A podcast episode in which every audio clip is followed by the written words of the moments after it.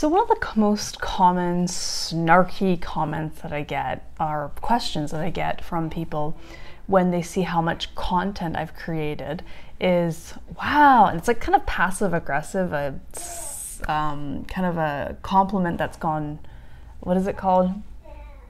Underhanded compliment is wow, you must have a lot of time on your hand to be creating so much content.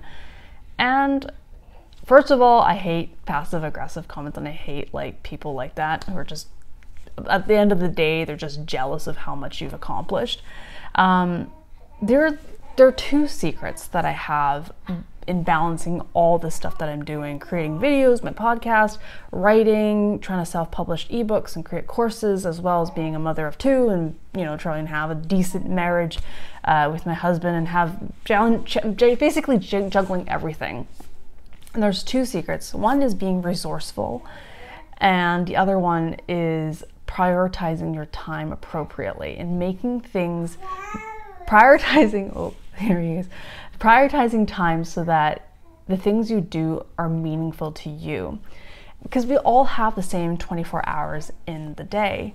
Um, being resourceful means really taking initiative and finding answers to your to the problems that you have on your own um, instead of kind of waiting for things to happen.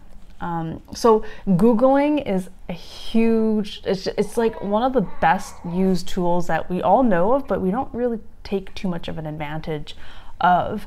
So if you're if you're stuck in a problem, just Google it, and really a lot of things or YouTube it. They can show they can show you on YouTube how to actually fix something, and then actually do it. Because sometimes you Google something and you're like, oh, that's a great solution, and then the next step is taking the action to do to do that.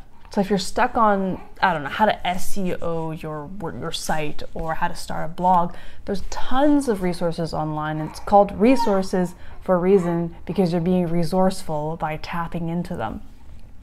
So at the end of the day, what we do with those hours, that 24 hours, we all have the same 24 hours. What we do with them is the difference between someone who gets shit done and someone who doesn't do shit.